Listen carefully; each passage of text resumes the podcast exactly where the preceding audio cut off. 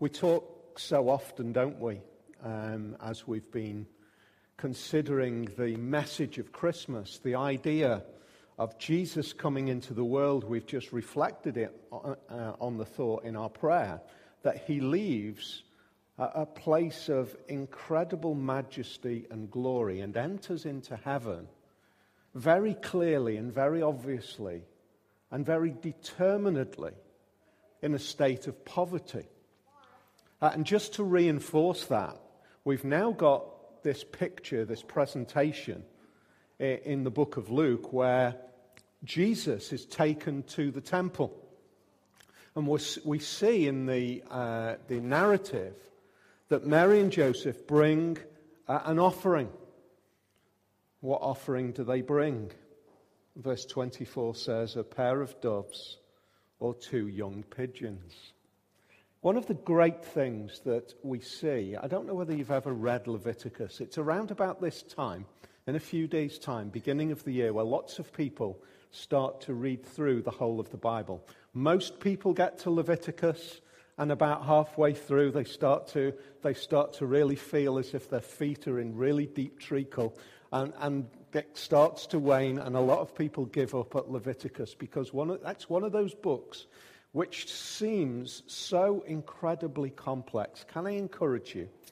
One of the simple ideas behind Leviticus is this for sin to be resolved is no easy thing in the idea that the message of God presents. For sin to be resolved is not an easy thing, and that's what we see in Leviticus. We see all sorts of complexity and difficulty and challenge. But at the same time, what we see in Leviticus is the other part of the gospel, which is a gospel of hope. Because, in spite of the fact that there is complexity and difficulty and challenge for sin to be resolved, there is also the way for sin to be resolved for us to be right before God. And one of the things that we see in Leviticus is that even if you are a peasant, even if you are poverty stricken, just two young doves or two pigeons, a relatively inexpensive sacrifice, and yet still a sacrifice, is still possible. And so we see Mary and Joseph coming to the temple and bringing the pauper's sacrifice. I wonder, would they have done that if they had a pocket full of gold? Well, I don't think they would, would they? They wouldn't have done that if they'd have got a pocket full of gold. They'd have had riches which indicates to us that the way we tend to kind of condense the whole of the narrative of Christmas into two days of shepherds arriving and then wise men arriving is perhaps not actually the case. And what we see is Matthew and Luke giving us a picture which is considerably more over time. So the wise men have not yet appeared, and Mary and Joseph are taking Jesus just eight days later to the temple for purification. They are paupers. A reminder of poverty. Just to reinforce the nature in which God came into the world with nothing. I find that hugely encouraging, don't you? That our Savior, our Redeemer, is able to redeem us from his own poverty. We don't need to be anything to be redeemed by him. He came in poverty to redeem a people. That's great news. Secondly, we see this man Simeon who's identified. Here's a man who's lived a life of hope. Look at what we read of him in verse 25. Now, there was a man in Jerusalem called Simeon who was righteous and devout. He was waiting for the consolation of Israel, and the Holy Spirit was on him. It had been revealed to him by the Holy Spirit that he would not die before he had seen the Lord's Messiah. Uh, we know next to nothing other than those few verses about Simeon and his responses afterwards. But in those couple of verses, we, we've got a pen picture of a man of faith. A man whose life has been lived, well, we see, righteously and devoutly. He has lived his life committed to the God who he worships. That's the first thing that we see. I think at the end of a year, beginning of a new year, one of the great things that we see repeated down through history, so many men and women have done it over the years. They've made commitments in their mind. They've written them down on many occasions. They've made written commitments. They know that they're going to break them on occasions because they are sinners just like you and me. But they've made determined statements of how they are going to live. Here we see a man who was, at some point, whether in his mind or whether in his writing, he said, I'm going to live a life which is devoted to the God who I worship. The beginning of a new year there couldn't be a better stance for us to take, could there? Everything else in this world is shaky. Everything else is unstable. Everything else is unsure. The only thing that we can really be sure about is the God who we worship. And therefore, isn't it appropriate for us to say, every decision, every aspect of my life is going to be shaped by my devotion to Jesus, my Savior. I'm making a commitment at the beginning, beginning of 2015 that that is how I'm going to live. Here's a man who's lived like that. But look at, look at what he has been hoping for. He's been hoping for the consolation of Israel. His whole mind has been I believe that God's people are going to see hope. I believe in the promised Messiah. We have a huge advantage over Simeon because the promised Messiah has been presented to us. We've seen him in Jesus. Simeon has lived his life not really knowing who that would be but believing that it was going to happen. We now know who it, would, who it will be. And yet, at the same time, we can have exactly the same devotion as Simeon because we believe in the coming consolation of God's people in Jesus. Because we believe that that Jesus who has come once is going to return again. Do you see the way Simeon is, is believing in the coming Messiah? the one who's been promised, we do the same. We believe that that same Messiah is going to return. We have the same hope. We have the same positive belief that the promises of God that have been made are going to be realized. And here we have a man who is living his life with hope. We have this mention here. It's a, a, a rare mention. In fact, the, the gospel accounts are almost a turning point where the idea becomes more and more clear the idea of the Holy Spirit being uh, the working influence on his life. And it had been revealed to him a remarkable message You will not die until you have seen the Lord's Messiah. Imagine that promise. We've been looking over these past few weeks, haven't we, at the remarkable messages that God brings to different people in the, in the Christmas account. We look at the, looked at the way God spoke to Joseph. We looked at the way God spoke to Mary. Now we look at the way God has spoken to Simeon. You will not die until you see the Lord's Messiah. And so, from that promise and from that life of hope, we now see a man who is now ready to die. He is ready to die. It's not very often we can say that about somebody, but we can say it clearly about Simeon because he says it of himself. When he takes Jesus, when it is revealed to him by the power of the Holy Spirit. I, I just imagine, I can imagine Mary and Joseph, they walk into the temple like countless other families with a newborn first son in their arms to go through the appropriate purification rites.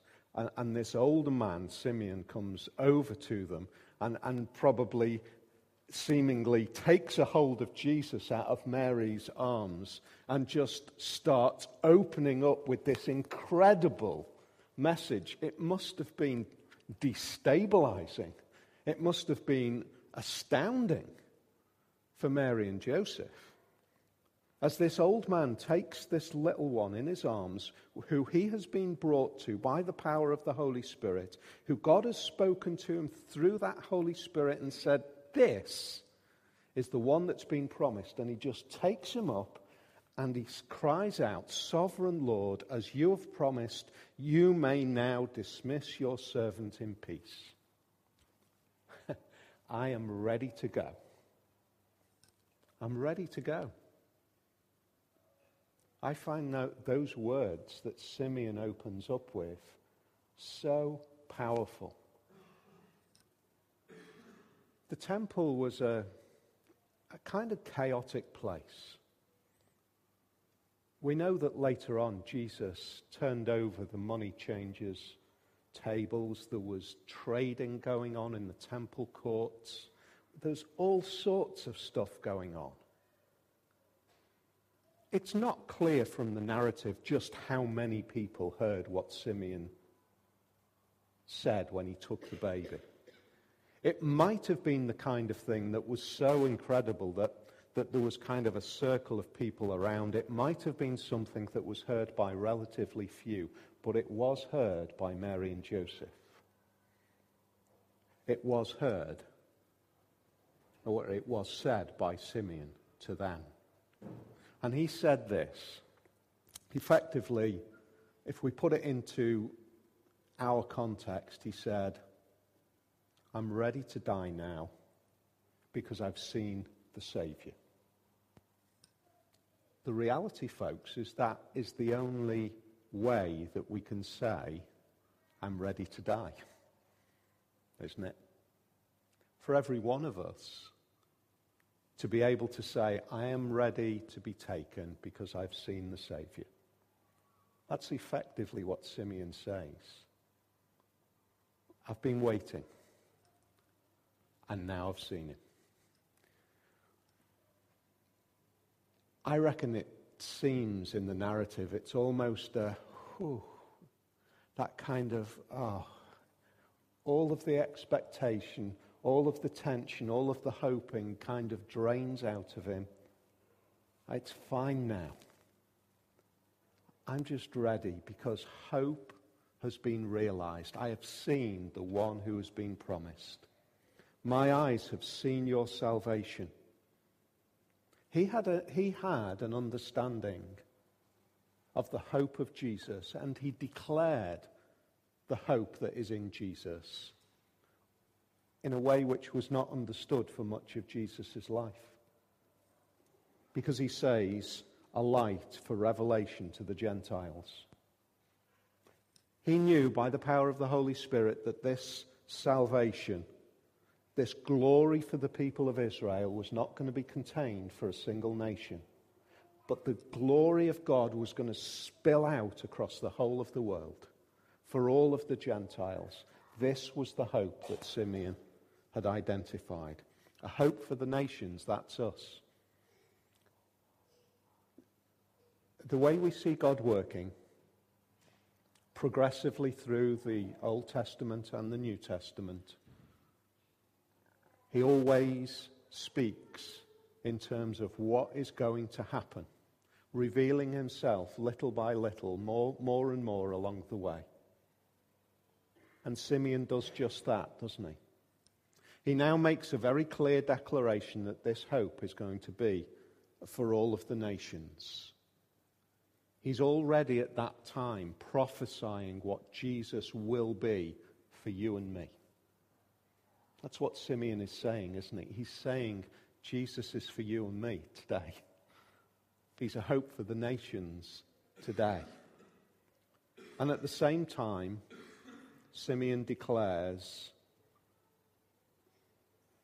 the kind of identity of Jesus, which is at the same time a painful identity. This child is destined to cause the falling and rising of many in Israel, and to be a sign that will be spoken against, so that the thoughts of many hearts will be revealed. And a sword will pierce your own soul too, he says to Mary. This progressive work of God, this progressive identifying of himself to us, always makes it very clear that he is who he is. Mary and Joseph marveled at this. But I wonder what it must have been like for Mary to have held that kind of word in her heart. This son. Well, because of him, a sword will pierce your heart, Mary. You are going to be heartbroken. You are going to be shattered.